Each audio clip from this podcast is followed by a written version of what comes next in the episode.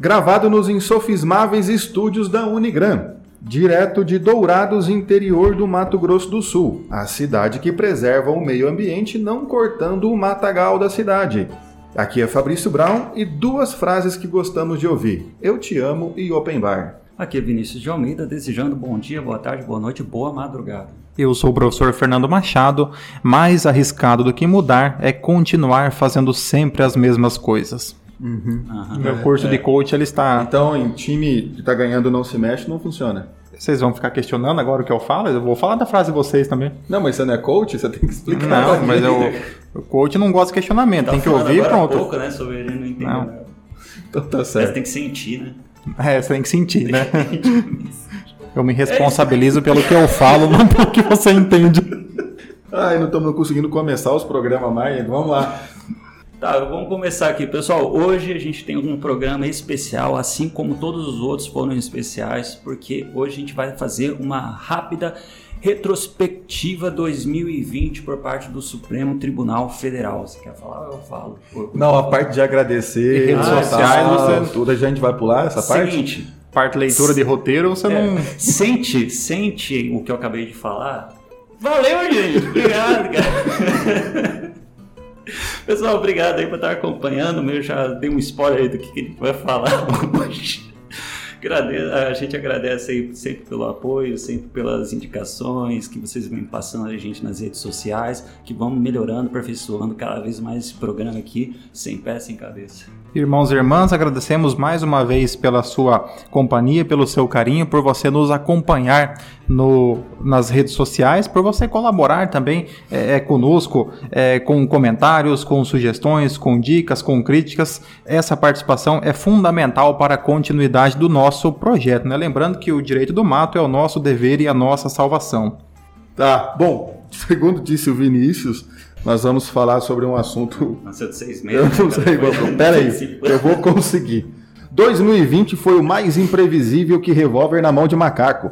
E a cada dia que passa, a sensação é que nada mais surpreende. E 2020 também foi agitado para o nosso Supremo Tribunal Federal. Ministro saindo, ministro entrando, abertura de inquéritos e antes do ano novo já ganharam, sem pedir, fogos de artifícios.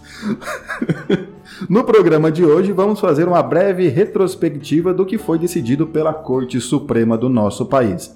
Não tem como falar sobre cada decisão, por isso escolhemos algumas para já começarmos a sentir o gostinho de nunca mais de 2020. E agradecemos aqui especialmente a sugestão do nosso ouvinte Estevão, fez ponderações sobre decisões do STF para que nós discutíssemos. Isso aí, valeu, Estevam. Então, começando aí, a primeira notícia que a gente pode trazer é sobre uma figura aí do direito previdenciário, reaposentação, desaposentação. No dia 6 de fevereiro, o Supremo decidiu que os cidadãos aposentados que voltavam ao mercado de trabalho não podem recalcular o valor do benefício por meio da reaposentação. Os ministros também decidiram que os aposentados que já conseguiram benefício na justiça não serão prejudicados.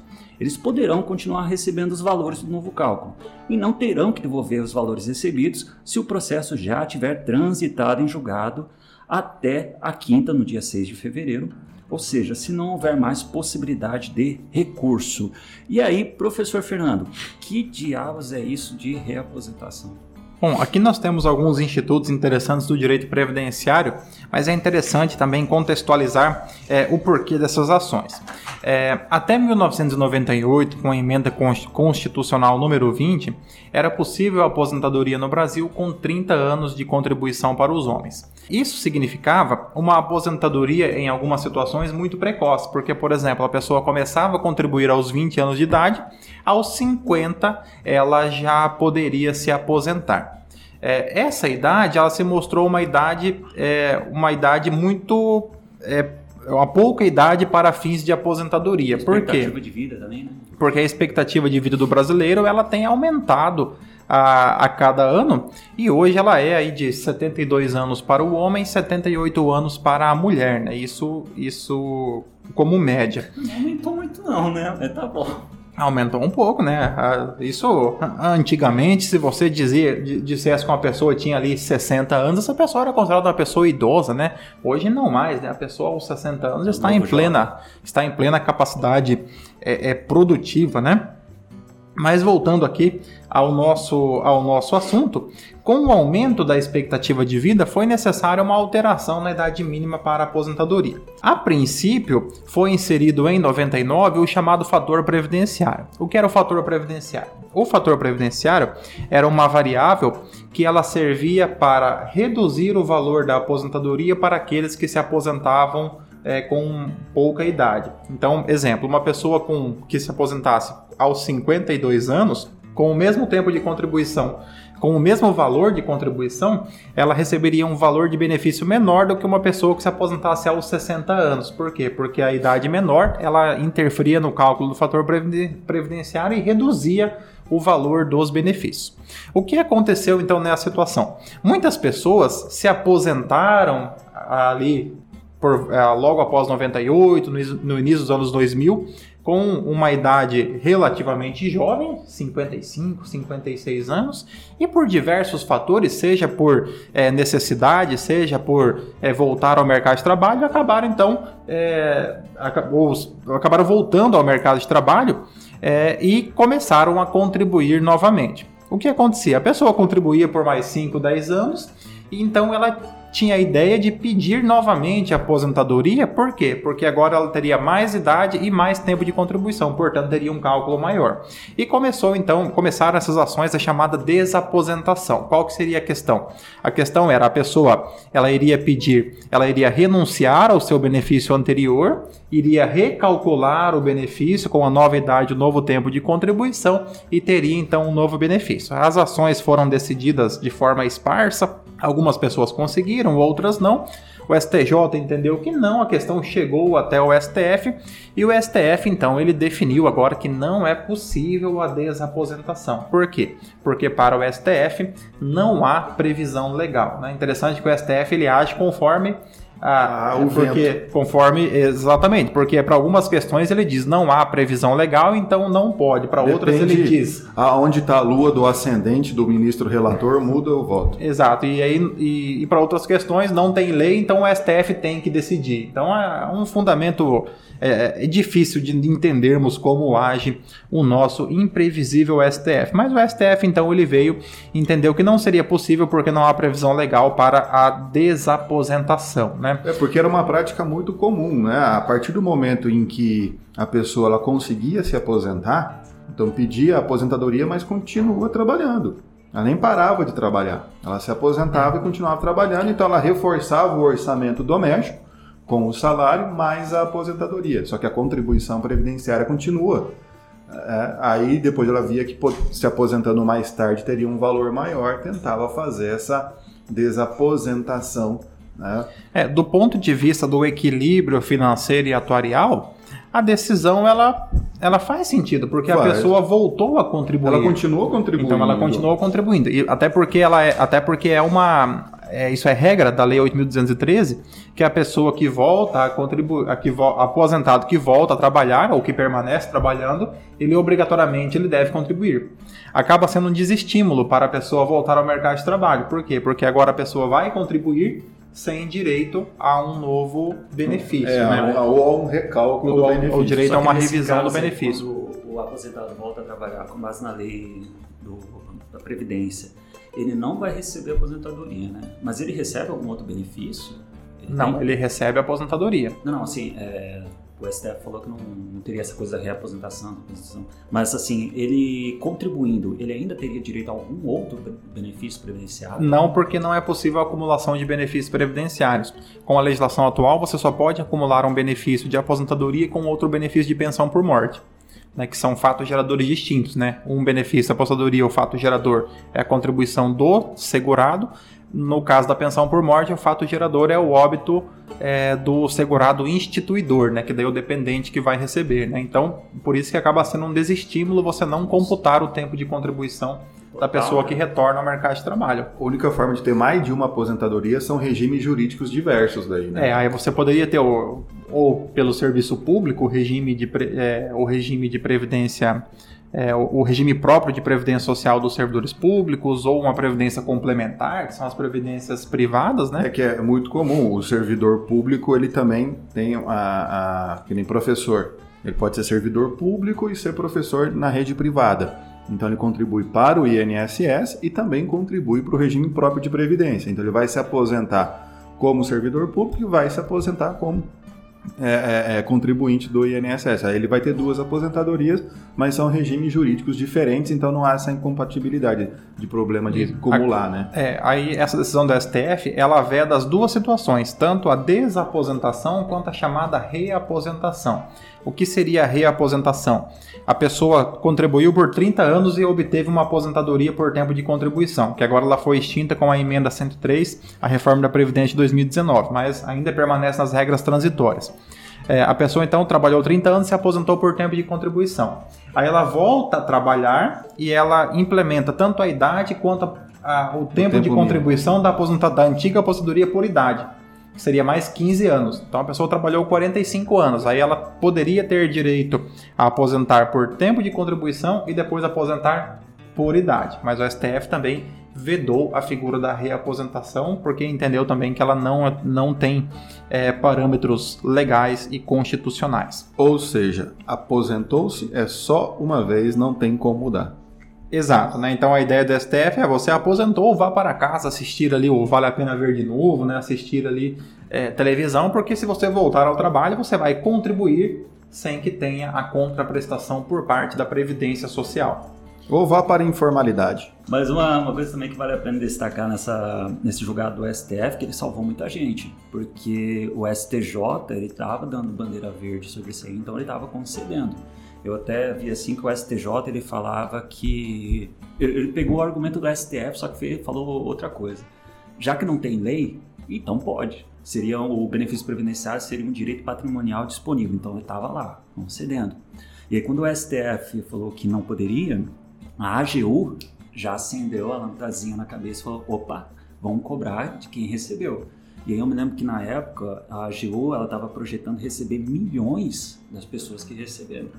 Ainda bem que o STF, por uma questão de segurança jurídica, falou: ó, quem recebeu, transitou em julgado, não precisa devolver. Houve a chamada modulação dos efeitos, né?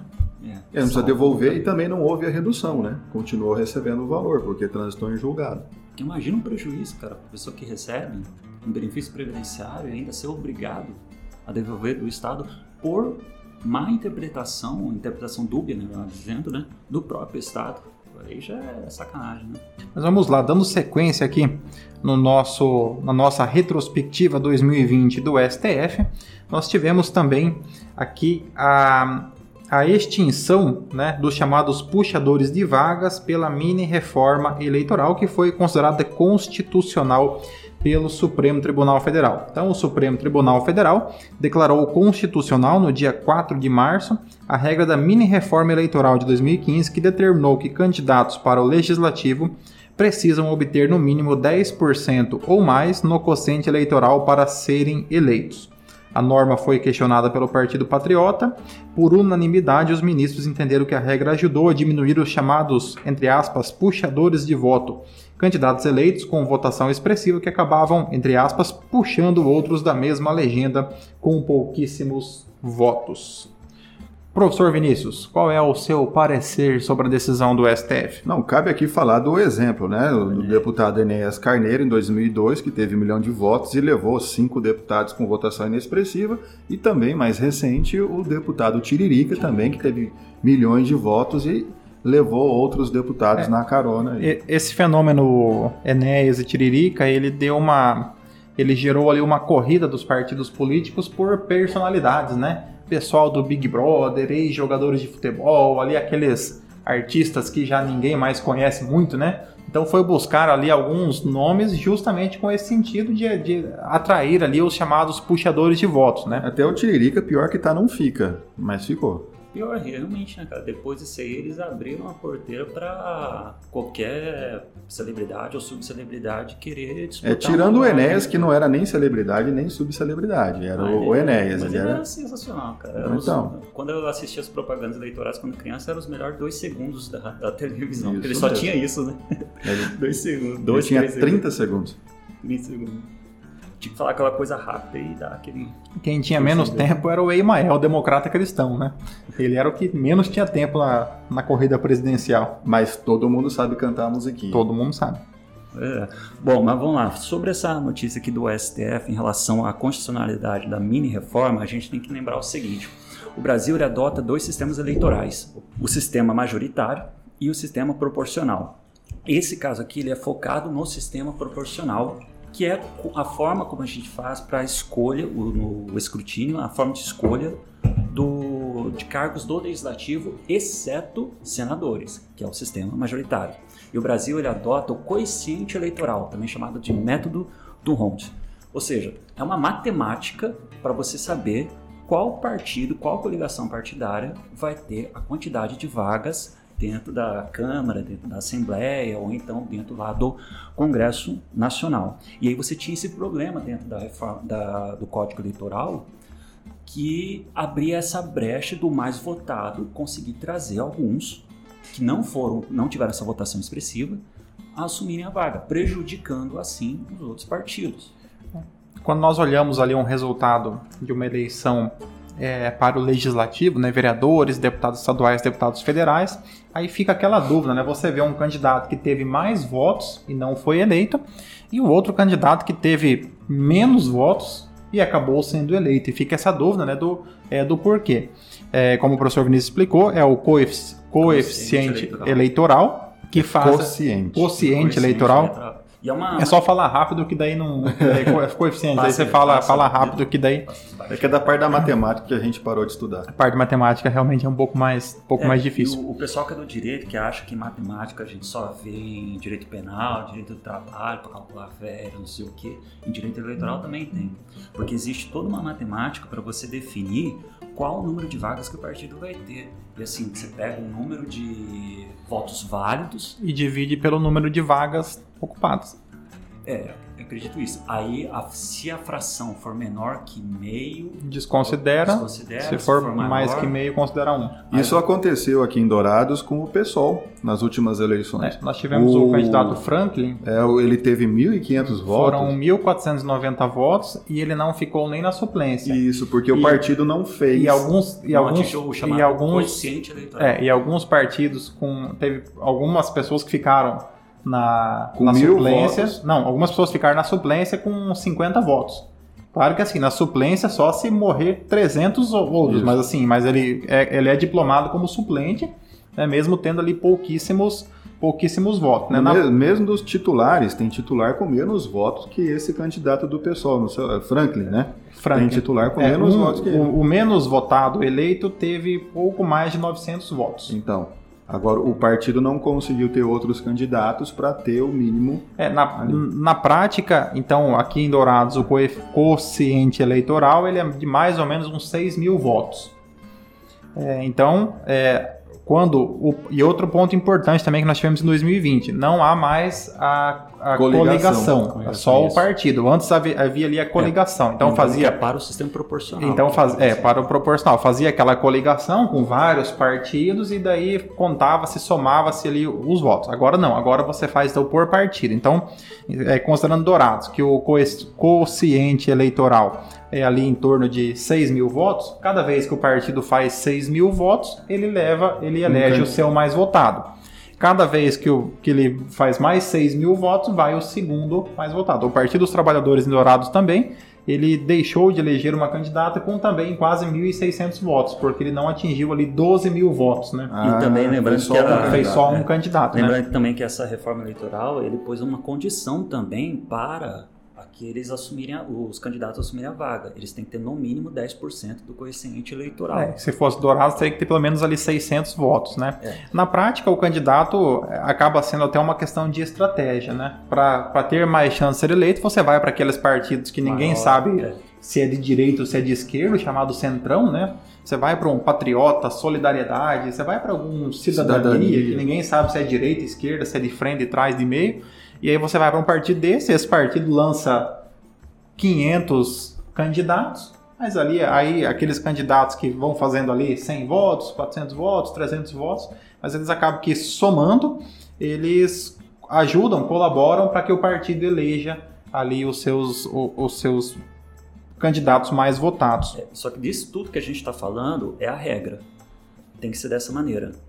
E mesmo que ocorrendo dessa maneira, há a possibilidade de ocorrer as sobras, vagas que não foram preenchidas.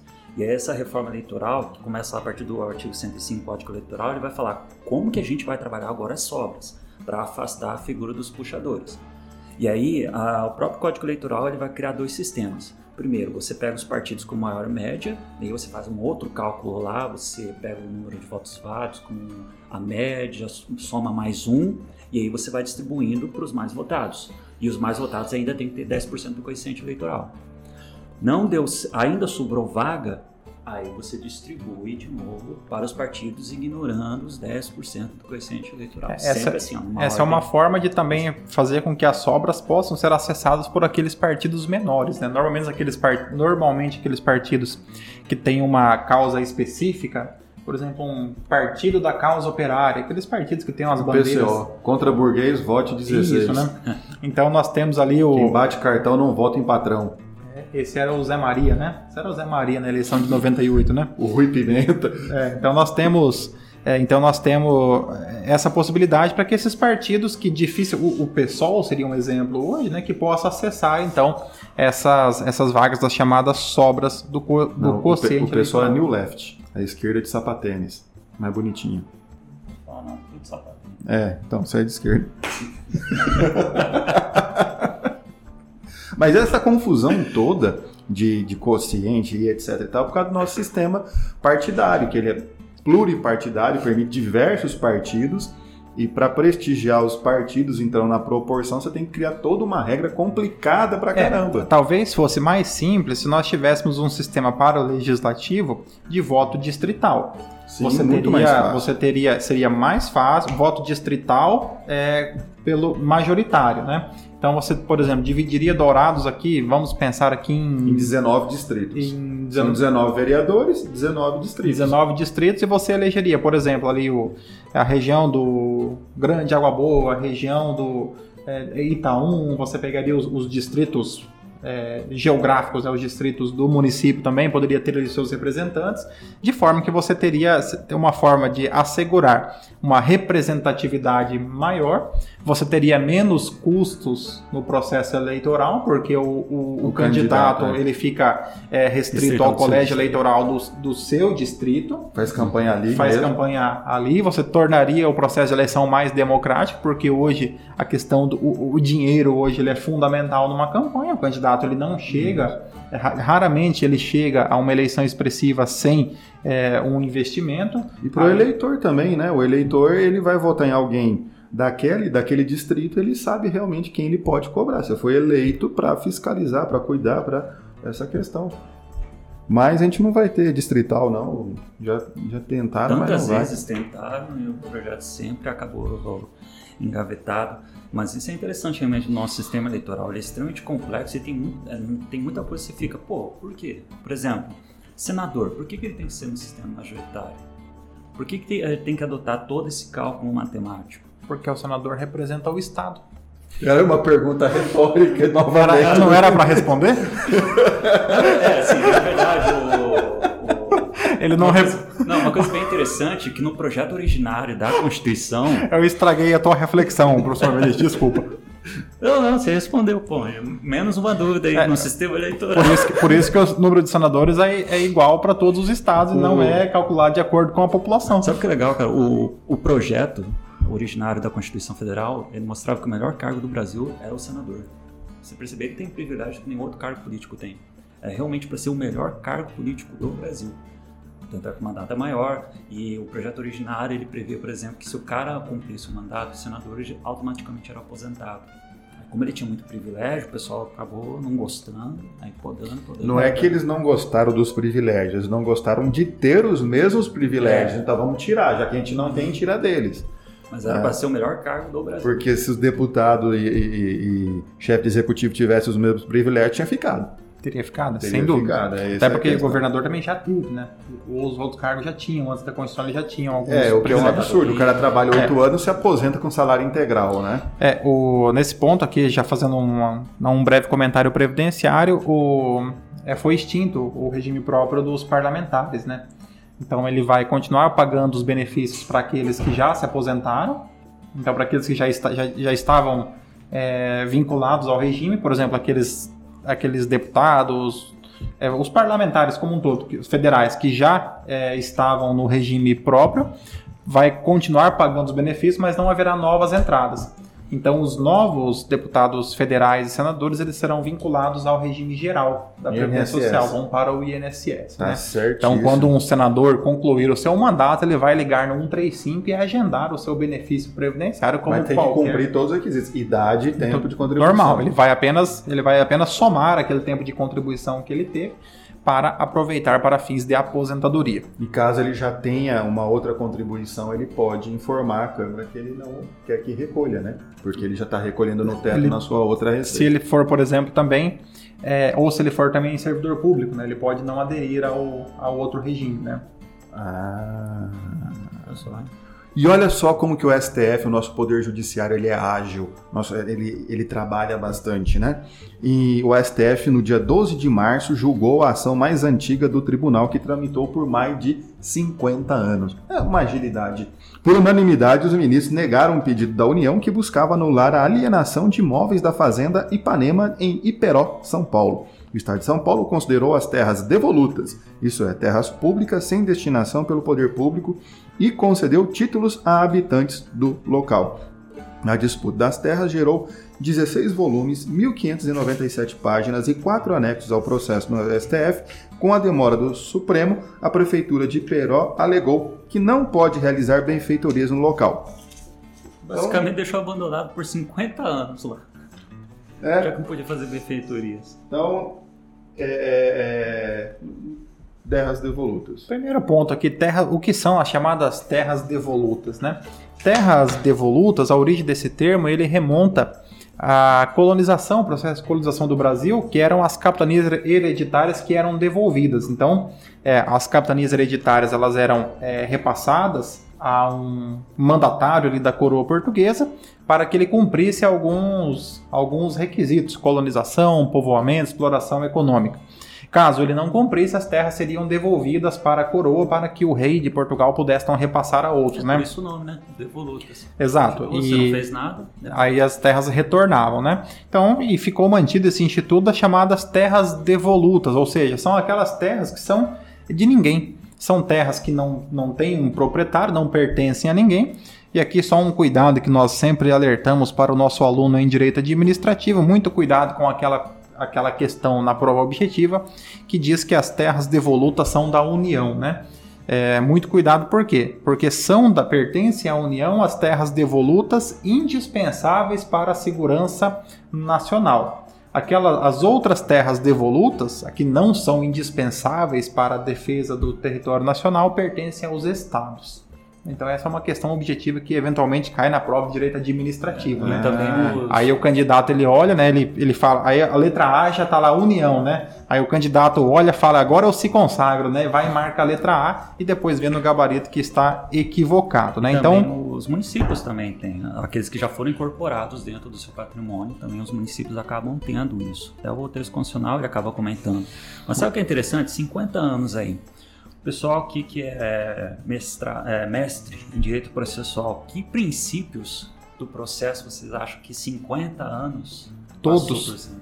ó, todos os princípios. Todos. A própria Constituição foi inserido né, no, no artigo 5 né, direito de garantia fundamental lá, a duração razoável do processo, que colocaram lá dentro, mas ninguém sabe o que é uma duração razoável, mas 50 anos, seja lá o processo que for, não é razoável essa duração. 50 anos em trâmite no STF. Ah, alta corte, né? Ah, lá no STF. Então, o, STF, é, ele não trabalha mesmo, dá para perceber, porque eles ah, julgam um monte de coisa, mas deixam de julgar outras tantas coisas. Então, o princípio processual, né, o super princípio processual, Nelson Neri diria, né? É o devido processo legal. É, todos os demais princípios processuais decorrem do devido processo legal, do process of law, né? que a todos deve ser garantido o devido processo legal, dentre eles a, abrangendo a ampla defesa, abrangendo o contraditório, a duração razoável do processo. Então, é, aí, por mais que houve contraditório, houve ampla defesa, o judiciário foi ineficiente em dar essa resposta. E o município ficou lá durante todo esse impasse, o município não conseguia fazer nada com essas áreas. Então, e a União atravancando a questão. É, daí você tem 50 anos um imóvel que não pode mexer, porque qualquer coisa a prefeitura ia sofrer as consequências por isso. E lembrando também que se, por exemplo, uma família fosse lá, invadir o imóvel, começasse a é, ter uma habitação regular, mesmo assim não teria direito a uso capião. Não, o, não cabe uso capião em bens públicos, né? É. A, a, na Constituição ela está expresso isso na Constituição e no Código Civil. Bem público não cabe a uso capião. E é muito comum as pessoas, ah, tá, depois eu peço a uso capião e ficam brigando, brigando, brigando, brigando. Não vão ganhar, tá na Constituição. Porque o bem público a gente tem que colocar uma coisa em mente. As pessoas têm que ter isso em mente. O bem público, ele não é que ele não tem dono. Todo mundo é dono daquilo. Então eu não posso ceder para alguém aquilo que é de todos. Tem que ser feita uma política pública. Então a pessoa não pode invadir o bem público e achar que vai virar dono daquilo. Não. Se é para destinar para a população, então tem que ser feita uma política pública para beneficiar quem realmente precisa e não quem invade um bem público. O bem público, então, ele é de todos, não é que ele não tem dono. Mas muitas pessoas acham que por ser público não tem dono. E aí é aquele conceito do descaso, do, de não cuidar do bem público, de, depredar o bem público e, e tudo isso. Pois é. é. Bom, vamos para outra notícia aqui, mais uma outra outro caso que o STF se ocupou esse ano. E olha só, o Supremo Tribunal Federal realizou um importante julgado sobre o Estatuto da Ordem dos Advogados do Brasil, OAB, e a maioria dos juízes entendeu que é inconstitucional a suspensão realizada por Conselho de Fiscalização Profissional do exercício laboral de seus inscritos por inadimplência. Em suma, a cobrança da anuidade por parte da instituição não pode impedir a atividade profissional dos advogados. A discussão era sobre a constitucionalidade do artigo 37, inciso 1 da Lei 8.906 de 94, que é o Estatuto da OAB, que previa a suspensão da, da, atuação profissional dos advogados pelo não pagamento das anuidades. Isso aqui é interessante, ó. O único divergente durante a votação foi o ministro Marco Aurélio, só que além da OAB, a decisão do Supremo abrange outros conselhos profissionais, como o Conselho Regional de Medicina, CRM, Conselho Regional de Contabilidade, CRC, o Conselho Regional de Engenharia e Agronomia, o CREA, o Conselho Regional de Odontologia, CRO, entre outros. Ah, bom, achei que você ia falar todos é, os conselhos que, que é. tem aí. Não, é precisava terminar. Aí nós ia demorar. É, é, pior que até eu fiquei cansado. Está quase na hora do almoço, não pode demorar tanto. Uma coisa que é interessante, antes de entrar na decisão em si, para entender, que a Ordem dos Advogados do Brasil, ela é um conselho de classe, mas ela tem uma característica diferente, que ela é o único conselho de classe que seu estatuto é uma lei federal, uma lei própria.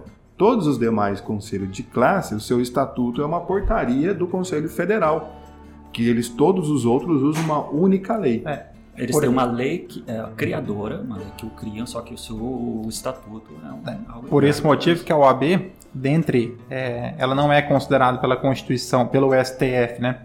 É apenas um conselho de classe, ela possui outras atribuições dentro do chamado Estado Democrático de Direito, né? E ela é considerada, ela não é considerada uma autarquia, como os outros conselhos profissionais. Né? Então ela tem, ela é considerada uma entidade sui generis, né? No é, direito quando né? é no direito quando você não sabe o que é alguma coisa você fala que aquilo é sui generis, é, né? Sem gênero. É, então a OAB ela é então uma instituição não, sui generis não tem classificação. Não tem classificação. Ela não é autarquia, ela não é fundação, ela não é privada, ela é ela é a OAB. É.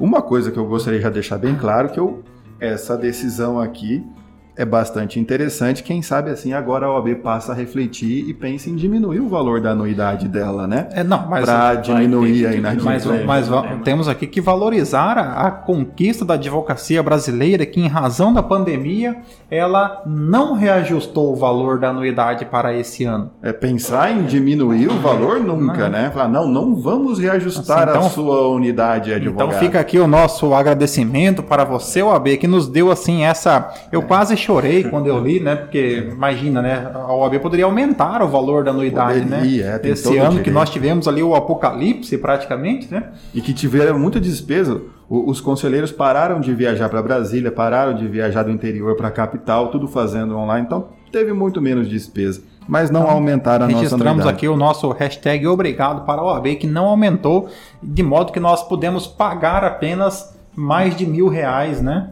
Por, pela, Com pela desconto, unidade. pagando à vista, 916 reais. Correto. E pessoal, olha a importância dessa decisão, porque a anuidade ela tem natureza tributária. Ela é considerada uma contribuição social. Então, se porventura a pessoa ficar inadimplente, não é apenas a suspensão da atividade, mas ela também vai poder sofrer, por exemplo, execução fiscal. Então, a importância dessa decisão é que não afasta essa questão tributária, não afasta a cobrança do crédito tributário, etc. e tal. Só que permite ainda um exercício de um direito constitucional, que é o direito à profissão, sem essa penalidade administrativa, né? É, é, é, é aqui nós tínhamos, aqui nós tínhamos duas, é, o não pagamento da ordem da, da ordem dos advogados do Brasil, ela gerava três consequências. Primeiro, suspensão do direito de voto, então o inadimplente não poderia votar. E isso todo ano que tem eleição começa aquela corrida do mandado de segurança para quem está devendo poder votar, porque você não pode impedir o direito de participação de quem está devendo anuidade. Essa discussão. A outra é a cobrança, que no caso da, no caso da OAB, ela é feita pela própria OAB, né? diferente das outras, das outras autarquias que elas têm o sistema de execução fiscal. A OAB ela faz a cobrança direto da sua contribuição. Então é, é execução a, fiscal, a mas é pela própria é, ordem. A responsabilidade da própria. É, então, a responsabilidade é pelo débito né, da, da, contribuição. É, o advogado inadimplente sofreu uma execução fiscal, o nome dele pode ser inscrito no CADIM. Isso, ele pode. Que é o Serasa da dívida pública. Ele, ele pode sofrer restrições é, com patrimônio nas regras do processo civil. E, além de tudo, ele ficava em impossibilidade de trabalhar. Então você tinha uma situação ali. É, ele sofreu um processo ético disciplinar. Isso, verdade. Então tinha uma condenação numa infração ética. E enquanto inadimplente, daí na condenação ele não poderia exercer a sua atuação. Então, Olha, que desproporcional isso. O que, que é a ética? Então, não, temos, tínhamos situações em que o advogado, talvez por pode, pode, por dificuldade financeira, não, não conseguiu pagar a sua OAB, enfim, depois fica impossibilidade de trabalhar, exercer a sua função, e aí é que ficaria impossibilitado mesmo de fazer o pagamento, né? E é a maior realidade do, dos advogados. O pessoal não, não, paga porque quer passar a perna no OAB, porque realmente ah, não há condições naquele momento de manter-se no é, cenário Então, de a, a decisão ela permite que a OAB Imagine-se que a OAB tenha seus advogados também, né? Para, Às vezes então, ela conhece alguém. Talvez ela conheça algum advogado. Então, assim, a OAB ela tem a sua, a sua condição de buscar um advogado para fazer a cobrança do, do débito e que é, a cobrança desse débito ela não, ela não, não deve impedir o exercício da atividade profissional, que é um direito fundamental. Né? Então nós tínhamos assim, seria quase que ali o, o, o bis in idem do direito tributário ou do direito penal, um mesmo fato gerando várias punições. Eu não posso, eu não posso votar, eu não posso trabalhar e ainda eu vou sofrer um, uma cobrança judicial, né? E isso decorre justamente porque a Constituição garante a todos o exercício livre de qualquer profissão e ofício né, considerando aquelas que tem que você tem que se inscrever nos devidos conselhos. E a OAB tem uma característica, para você se inscrever num conselho, você tem que ser aprovado num exame. Aí você se torna advogado, você tem o exercício livre da profissão devidamente testado e aprovado. E o problema do exercício livre, às vezes esse direito fundamental exercido pelo peso, pelo valor da anuidade, a condição do mercado de trabalho, em especial de advogados é, é, recém-ingresso no mercado de trabalho encontram muito mais dificuldade ainda de manter esses quadros. E, ou por diversos problemas também ali a, a, ao longo da vida, crises financeiras, a pessoa não consegue.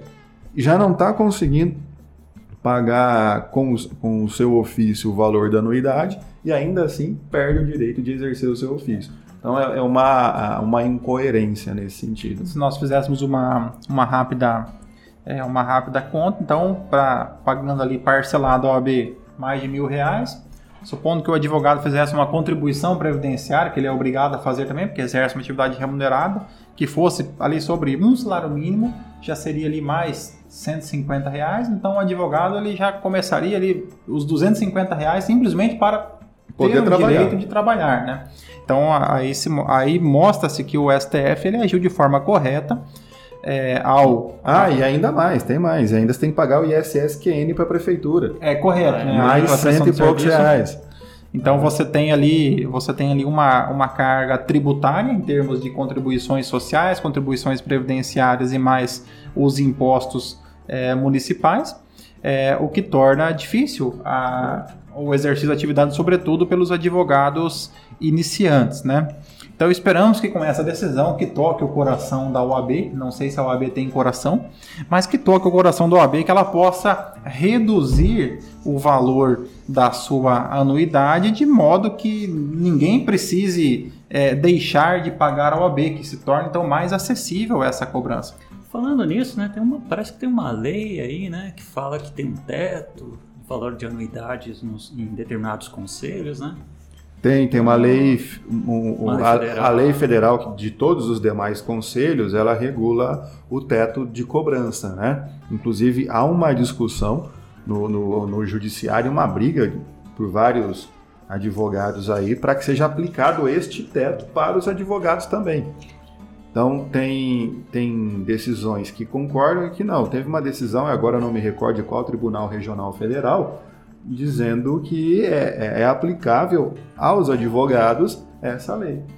Então, não seria, teria a, a ordem dos advogados teria que seguir. E como é que funciona a anuidade? Cada sessão, ou seja, cada estado, a OAB de cada estado determina o valor Sim. da sua anuidade. Então é diferente no Brasil dependendo da região. Eles não são muito diferentes, mas são diferentes. Porém, dos demais conselhos, é, é, é a metade do preço do que um advogado paga. Né? Então, um médico paga, na sua anuidade, metade do que paga um advogado. E o interessante disso é que a justificativa da OAB é essa característica. A gente é sui generis, a gente é diferentão, então a gente pode ir em um sentido contrário. Pode ferrar com o advogado é, e cobrar mais caro. Só que o STF, recentemente, ele vem aproximando mais a OAB da ideia de ser realmente uma autarquia, assim como os demais conselhos. Tanto é que eu não me lembro direito do caso, mas tem uma decisão do STF em relação à prestação de contas da OAB frente ao Tribunal de Contas da União. E um dos argumentos do STF falou: ó, peraí, amigos, vocês são uma autarquia. Então, vocês têm que seguir o regimento jurídico das autarquias. O que impressiona o Conselho Federal da OAB é não querer prestar contas, já que eles falam tanto em democracia e etc., Estado republicano e tudo mais, eles deveriam ser o primeiro a prestar contas, né? É, a justificativa é que a prestação de contas pela OAB estaria inibindo a atuação da OAB enquanto um representante da democracia, né? Eu queria saber como, Isso, né? Esse discurso é. deles aí não, não cola muito, não. Bom, pessoal, então isso aqui é apenas um gostinho do que, que o STF se manteve ocupado dentro desse ano. E olha só, a gente já comentou sobre outras decisões da Suprema Corte esse, é, desse ano em episódios anteriores. Quer saber? É só conferir lá os nossos episódios que a gente comentou sobre isso. Então, fica aqui uma dica: segue a gente nas redes sociais Confere todos os episódios lá no Spotify, confere também as gravações e os cortes lá no canal do YouTube, tá bem bacana. Acompanhe a gente no Instagram, no Twitter e no Facebook. Irmãos e irmãs, mais uma vez fica aqui o nosso agradecimento pelo seu carinho. Muito obrigado pela Unigram pela, por ter cedido o estúdio para a gravação deste episódio. Um agradecimento especial ao Paulo pela paciência que tem com a gente. Tenham todos uma ótima semana, um grande abraço e sejam felizes.